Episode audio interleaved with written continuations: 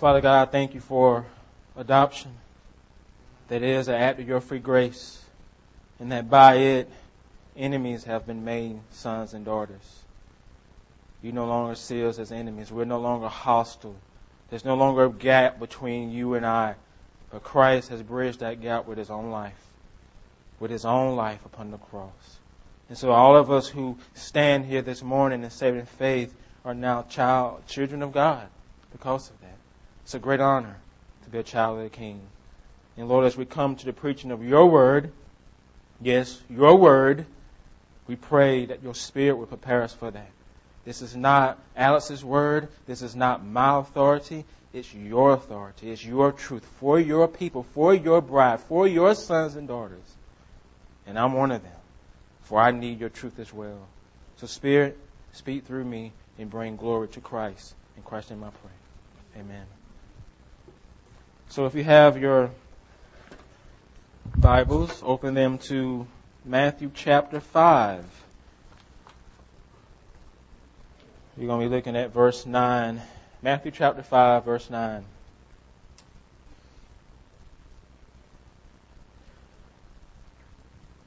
Many people have what I call I am statements about themselves that they use to give themselves some sense of identity or importance or identification. we all have them. Either I am a teacher or I'm a pastor, I'm an employee or whatever company, I'm a parent, I'm a student, I'm a fan of Alabama football or Auburn football, which you're probably excited to say that today, or I'm a Georgia fan. So we have these statements, I am statements about who we are. I'm this, I'm that. What are your top five I am statements that you use about yourself that give yourself some type of importance or identity? When you talk to other people, how do you introduce yourself? I am what? What are you? And as you mentally rank these I am statements about yourself, let me ask you this question. Where does the I am statement that says I am a child of God rank in your top five? Is, is it even in your top five? I am a child of God. Where does that rank in your I am statements about yourself? Is it even in your top 10, top 20? How far down the list is it? Of all the I am statements you have about yourself that you tell other people, I am a child of God is by far the most important, the most significant.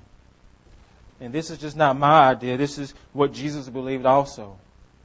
That is why he concluded the Beatitudes with the blessing of being called children of God. Matthew 5 9 said, Blessed are the peacemakers, for they shall be called children of God. What does being called children of God mean? What is it referring to? Uh, I believe it's referring to our sonship, our daughtership in Christ. Now, if you notice these, the other blessings of the kingdom, they work their way down to this one blessing. Well, we started with the book in blessings of, for theirs is the kingdom, right? Remember, theirs is the kingdom. We started there. Then we went to the blessing of comfort, the blessing of provision, the blessing of satisfaction, the blessing of mercy, the blessing of relationship, and finally the blessing of sonship. Do you see what Jesus is doing here by mentioning our sonship last? One believer says, It is a wonderful climax, for there is no higher privilege we could ever experience than this to see God as Father.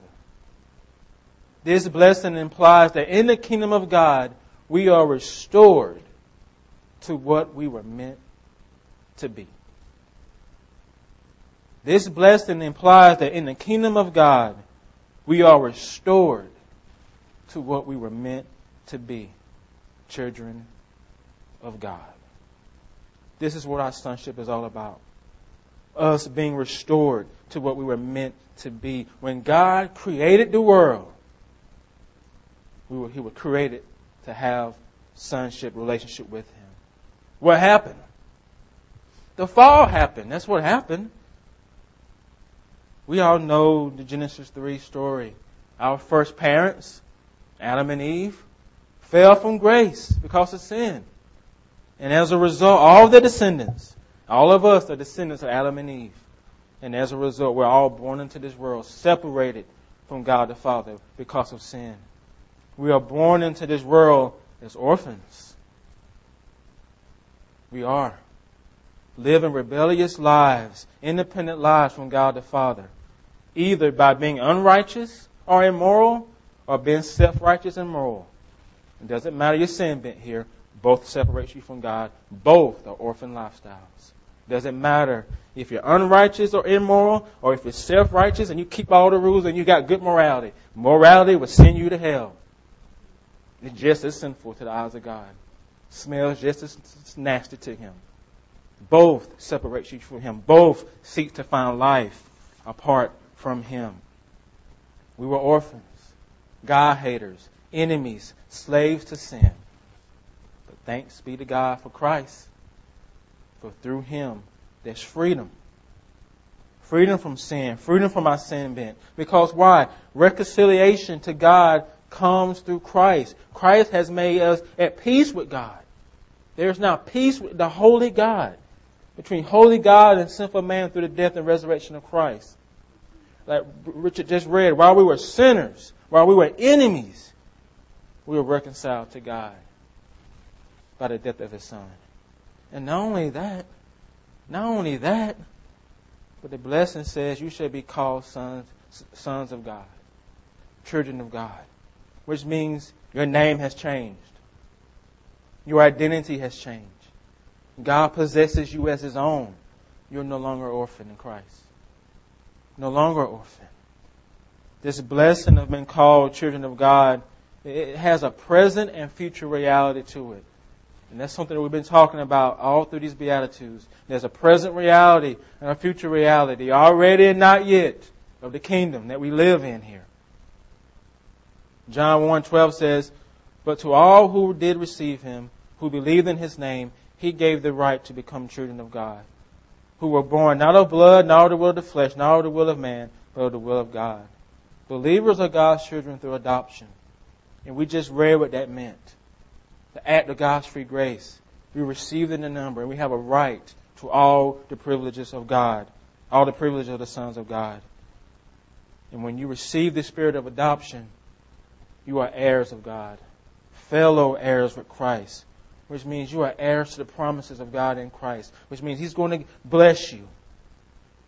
And so let me ask you again what I am statements do you use to describe yourself as a believer? Is it, I'm a follower of Christ? I'm a worshiper of Christ? I'm a servant of Christ? I'm a disciple of Christ? Are all those things true? As for believers? Yes, they all are true. But there's one more that's more relational and a lot more intimate. And that is, I'm a son. And I'm a daughter. You see the difference? Those things are true, but they're not as intimate and relational as I'm a son and I'm a daughter. You are more than just a servant in God's kingdom. More than just a disciple, more than just a worshiper, more than just a follower. You are family. Family. You are God's child before you're anything else. Anything else. When you see yourself as a child of God, you will approach God as Father more. If you're only a follower of Christ, if you only see yourself as a worshiper of Christ, do you approach God as Father oftentimes that way? No, it's, well, He's my God, so this is what I do. He's your father. You're his son. You're his daughter. And we approach him that way. That's the present reality of the blessing. That we are already God's children. Already a son. Already have been adopted. And then there's a future reality that is still to come. Romans 8:23 says, "We ourselves who have the first fruits of the spirit groan inwardly as we eagerly wait for adoption as sons, the redemption of our bodies. To wait eagerly for our adoption. Now, what is Paul talking about there? I thought we were already adopted. Now he says we wait for our adoption. He is speaking of a greater privilege of our adoption. You know what that greater privilege is? That in the last day our, our physical bodies will be resurrected. That's what he says here in Romans 8:23. The redemption of our bodies. That's the future blessing of our adoption that comes in the last day. And until then, until then, we live in this world, legally adopted by God, but with this inward groaning inside of us. You know what that's like. The constant tension that you feel as a believer of living life in a fallen world. Am I the only one who feels that tension? Am I the only one who gets frustrated that I, my life can't always be the way I want it to be? I can't always, I don't always do the things I know I need to do. I don't love my family like I need to love my family. I fall short. Is it just me? Okay. That's the tension. That's the inward groaning that you feel. That's the already and not yet. That's the reality. And it's going to be that way until you die. You got to own that. You're going to always have that tension. It's not going to go away. I'm sorry. It's going to be there. And what does this tension mean? What does this inward groaning mean? It, means you will, you will struggle to live as sons and daughters. Why? Because sometimes you're going to live like orphans. That's the reality. Sometimes you're going to want to go back to Egypt. Or is that just me too? Sometimes you're going to want to go back to your vomit. That's the tension. Because things are not going to always go your way.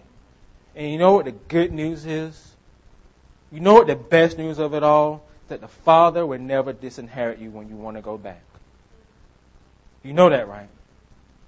He will not disinherit you when you return to your vomit. Because we all do. I did this week, and so will you. He knows his kingdom is filled with sons and daughters who still live like orphans sometimes. He knows that. He's mindful of that. And that's why he sent Christ to do what we could not do to reconcile us to himself. Because Christ's blood is for orphans, not for those who have it all together. It's for those who know their sin. My um, favorite quote from the book Animal Farm. I don't know if you've read that book, but it's a good book. It came from the pigs who are in authority. It says, All animals are equal, but some animals are more equal than others. And when you look at the world we live in, that quote is true of humans as well, of people as well. Humans may be equal in this world, but some are more equal, equal than others. Do you believe that? There are haves and have nots in the world we live in. They are the resourceful and the under resourceful. They are the privileged and non privileged. Do you agree with that? I can't hear you. Okay. For example, this week I read an article um, that says the, the National Institute of Literacy has found that 70% of prisoners fall into the lowest levels of reading proficiency. And listen to this. And when states project how many prison beds they would need, they factor into the number of children who read poorly in the fourth grade. When the, many states project how many prison beds they would need, they factor into the number of children who read poorly in the fourth grade. So if your child is reported now, your states think they're going to end up in jail. All people are equal. Some are more equal than others in the world we live in.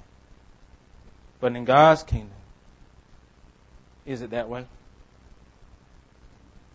Every child in God's kingdom is a have. Every child is fully resourced.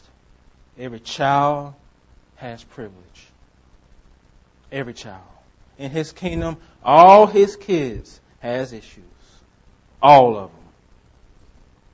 Every child is poor, every child is needy, every child is sinful, every child is broken. And yet each of them are equally loved, equally cherished, equally cared for, equally sons and daughters. Never does he say, because you're like this, I'm going to withhold blessings from you. He doesn't give up. He doesn't show favoritism to his own. I mean, he doesn't show favoritism to one child over the other, but he treats us the same. God does not love or care for Billy Graham more than he loves and cares for you. Think about that. Because Billy Graham has done a lot more than any of us have done for the kingdom, but God doesn't love him more because of that. He doesn't. He loves you both the same. See what kind of love the Father has given us? That we shall be called children of God, and that is what we are in this place. That's what we are. The unbeliever cannot say that. God's creation, but not a son, not a daughter like believers are. Special relationship. We approach him as Father. As Father. Children of God are at peace with him. And because they are at peace with him, they are also to be peacemakers in the world that we live in. It says, Blessed are the peacemakers, for they shall be called children of God. We've seen here through our working our way through these Beatitudes, you have the blessings of the kingdom over here. Then you also have these character marks that are produced in all believers. And as I've been saying throughout this series so far, you don't pick and choose which mark you want. Every believer will have these marks in their life. And it's produced in us by grace through the Spirit. You don't produce them in yourself. Can't go out and make a checklist and say, I'm going to produce this in myself today. No, you pray that the Spirit would do it. And so here we see a lifestyle of a peacemaker. Believers have peace with God because they have been made right with God and reconciled to God through Christ. And that's reconciliation. It means peace has become between two parties that were at once hostile toward one another. Peace between a holy God and sinful man through Christ. And you, as a believer, have been made right with God. There's no more hostility. You're no longer an enemy, as we read. One Christian said, making peace is part of God's gracious character. And to those who have become a member of his family, they will share in his family likeness. His children will be peacemakers. In other words, because you are at peace with the Father, you will be a peacemaker and want to see other people become at peace with them as well. What does it mean to be a peacemaker? It means you'll be an agent of reconciliation in this world. 2 Corinthians 5 says, Through Christ, God reconciled the world to himself and gave us the ministry of reconciliation. That is, in Christ Jesus, God was reconciling the world to himself, not counting their trespasses against them, and entrusting to us the message of reconciliation.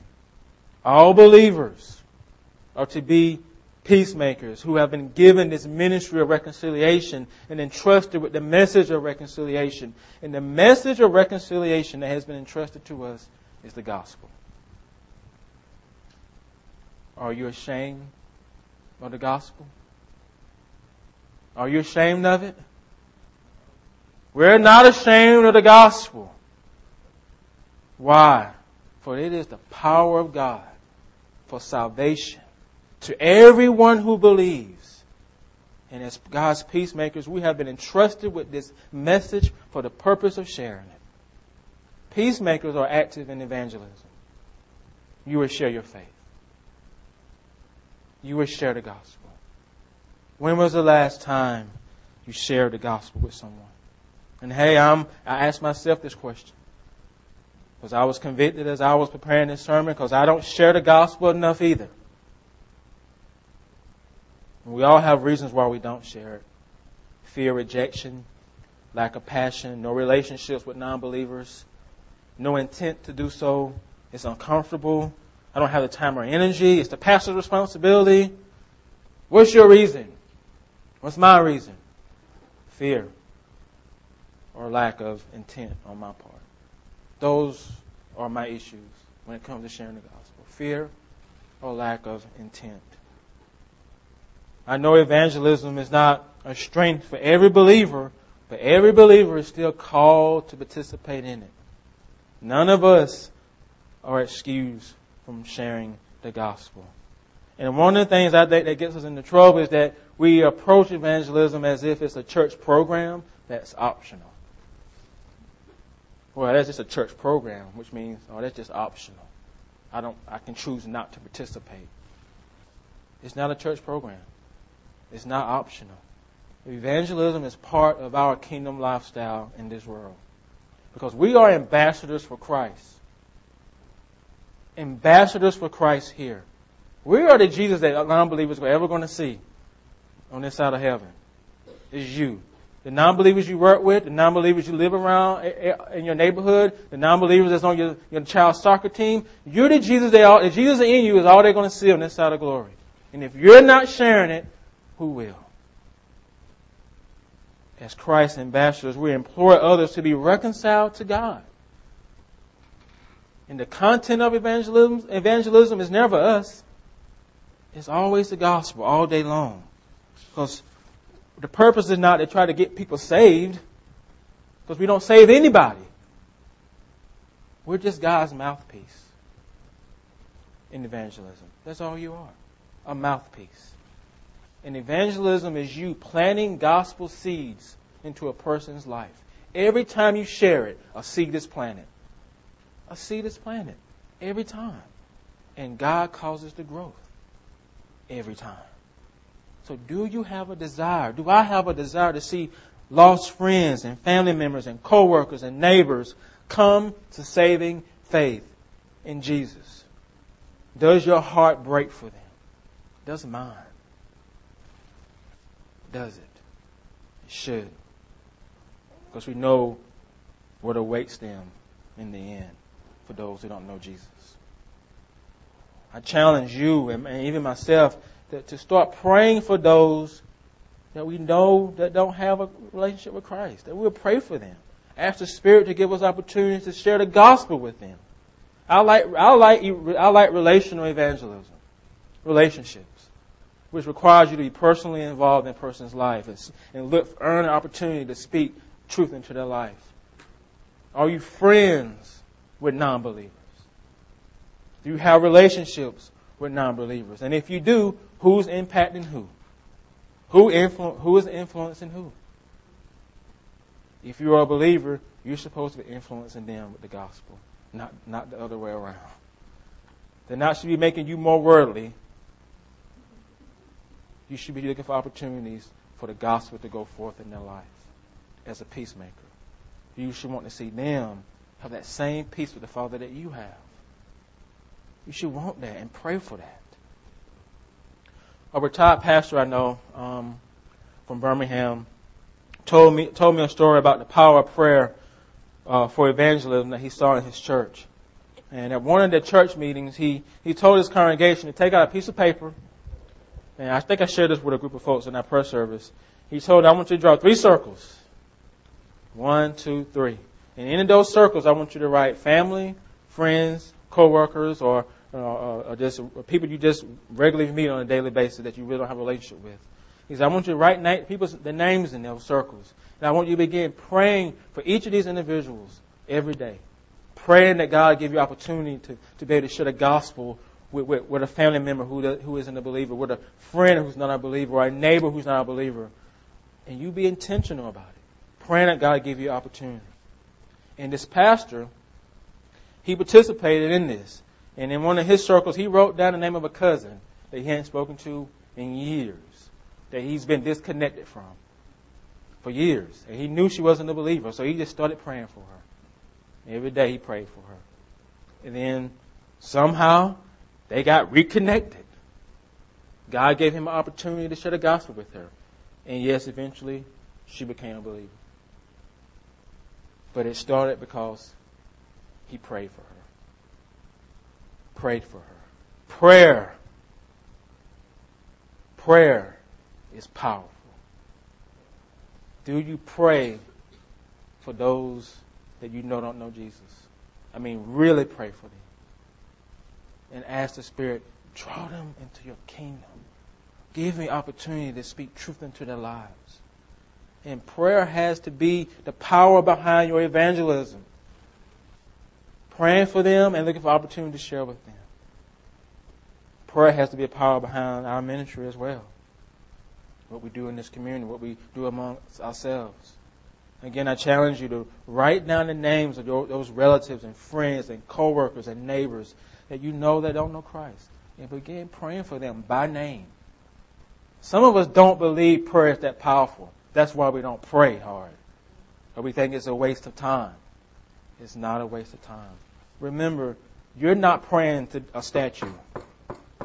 You're praying to a Father who hears you. There's a difference.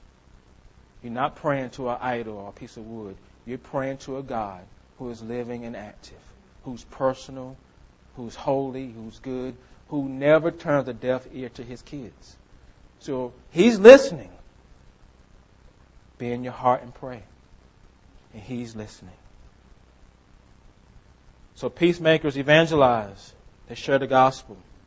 Secondly, peacemakers keep unity unity within the church. You see, Jesus, He not only reconciled us to God, but He reconciled us to one another. What does that mean, Alex? It means you can't ever say you don't need the church. You can't ever say it's just you and Jesus on an island, holding hands, walking on the beach together, apart from all other Christians. No. He has connected you to the body of Christ through his death. You need one another. You need the church. It's a family. It's a body of Christ for a reason. Christianity is not individualistic like our culture. It's not. If that's your view of Christianity, you have a huge misunderstanding of it. We're part of a body of Christ. In this local church, we're a body. And we need one another. And so, are you quick to break fellowship with other believers? A brother, a sister? And if so, how quick are you to seek reconciliation with that brother or sister? Jesus loves reconciliation and unity within his church, not disunity and discord. He's not honored by that. I don't care how right your theology is, he's not satisfied when his church breaks fellowship. When Jesus looks down upon his people, he doesn't see labels. You know, you know what I mean by labels? He doesn't say, oh, that's my little Baptist child. That's my little non denominational child. Oh, look at my little smart Presbyterian child who's so arrogant. He doesn't do that. He doesn't say, that's my Church of Christ child, my Methodist child, or my Seventh day Adventist child. All he sees is my little chickens, my sons, my daughters. We do all the labels, and we use the labels to break fellowship. We'll break fellowship with our labels like that, and thank God is honored by that. I'm telling you, he's not. What is he? He said, by your love for one another, people will know what? You are my disciples. By your love you have for one another to be a peacemaker means you will make every effort to keep the unity of the Spirit and the bond of peace. See, there are going to be conflicts in the church. Local church, denominational conflict, there's going to be issues that come up.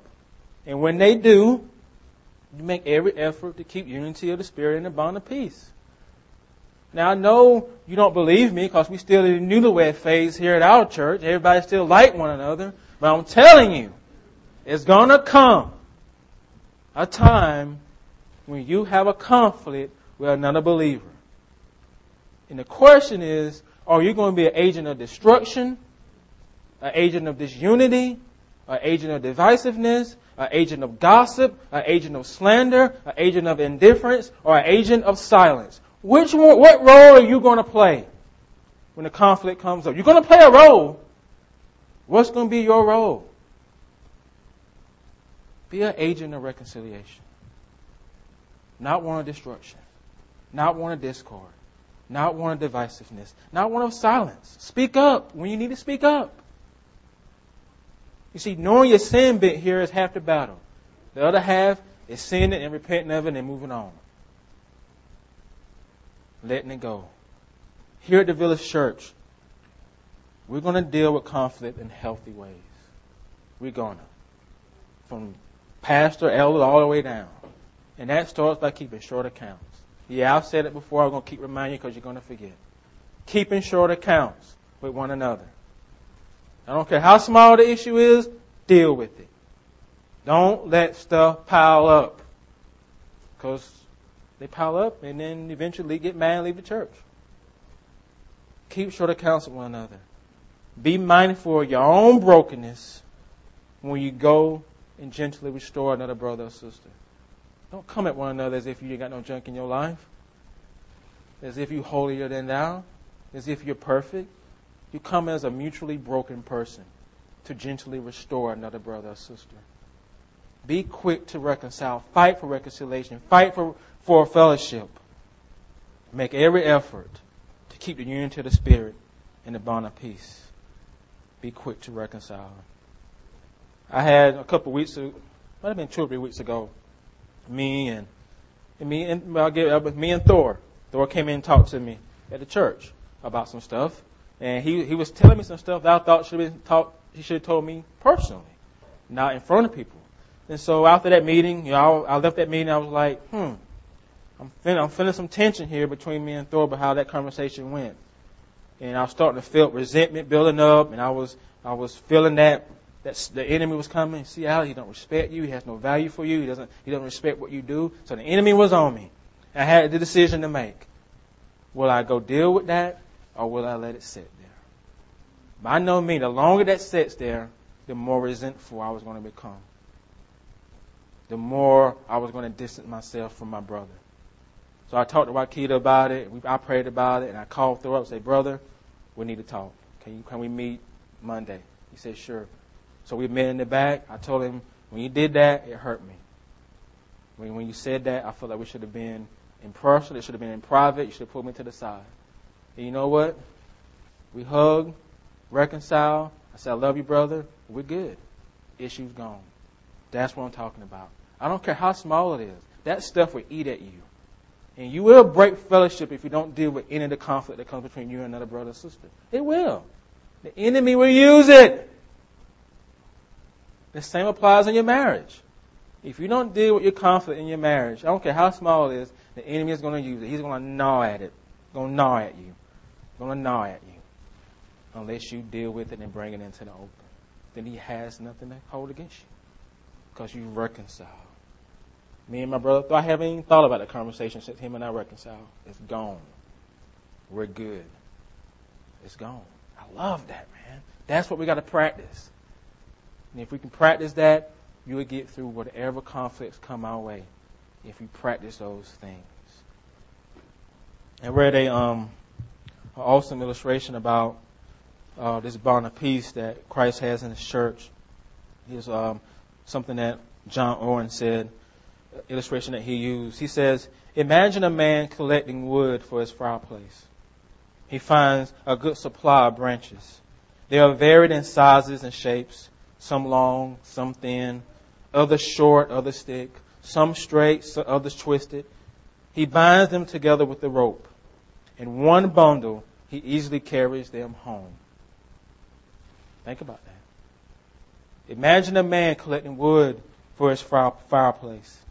He finds a good supply of branches. They are varied in shape and sizes, some long, some thin, some others short, others thick, some straight, others twisted. He binds them together with a rope in one bundle and easily carries them home. So it is in the church. We are a varied bunch. A varied bunch.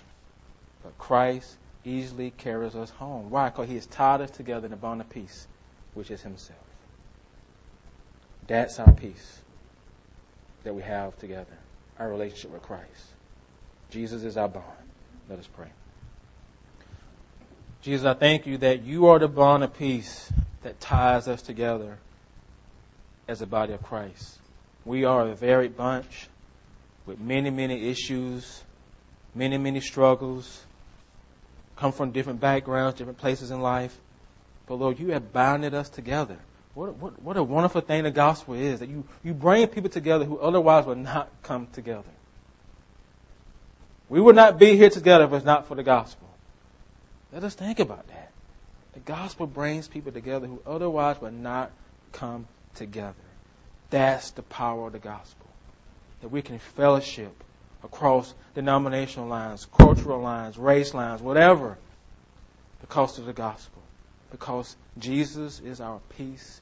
Jesus is the, thing, the, the bond that ties us together. So, Jesus, I pray that you will be the main thing here at the Village Church all day long. You will be the focus all day long. I pray for all this in Christ's name.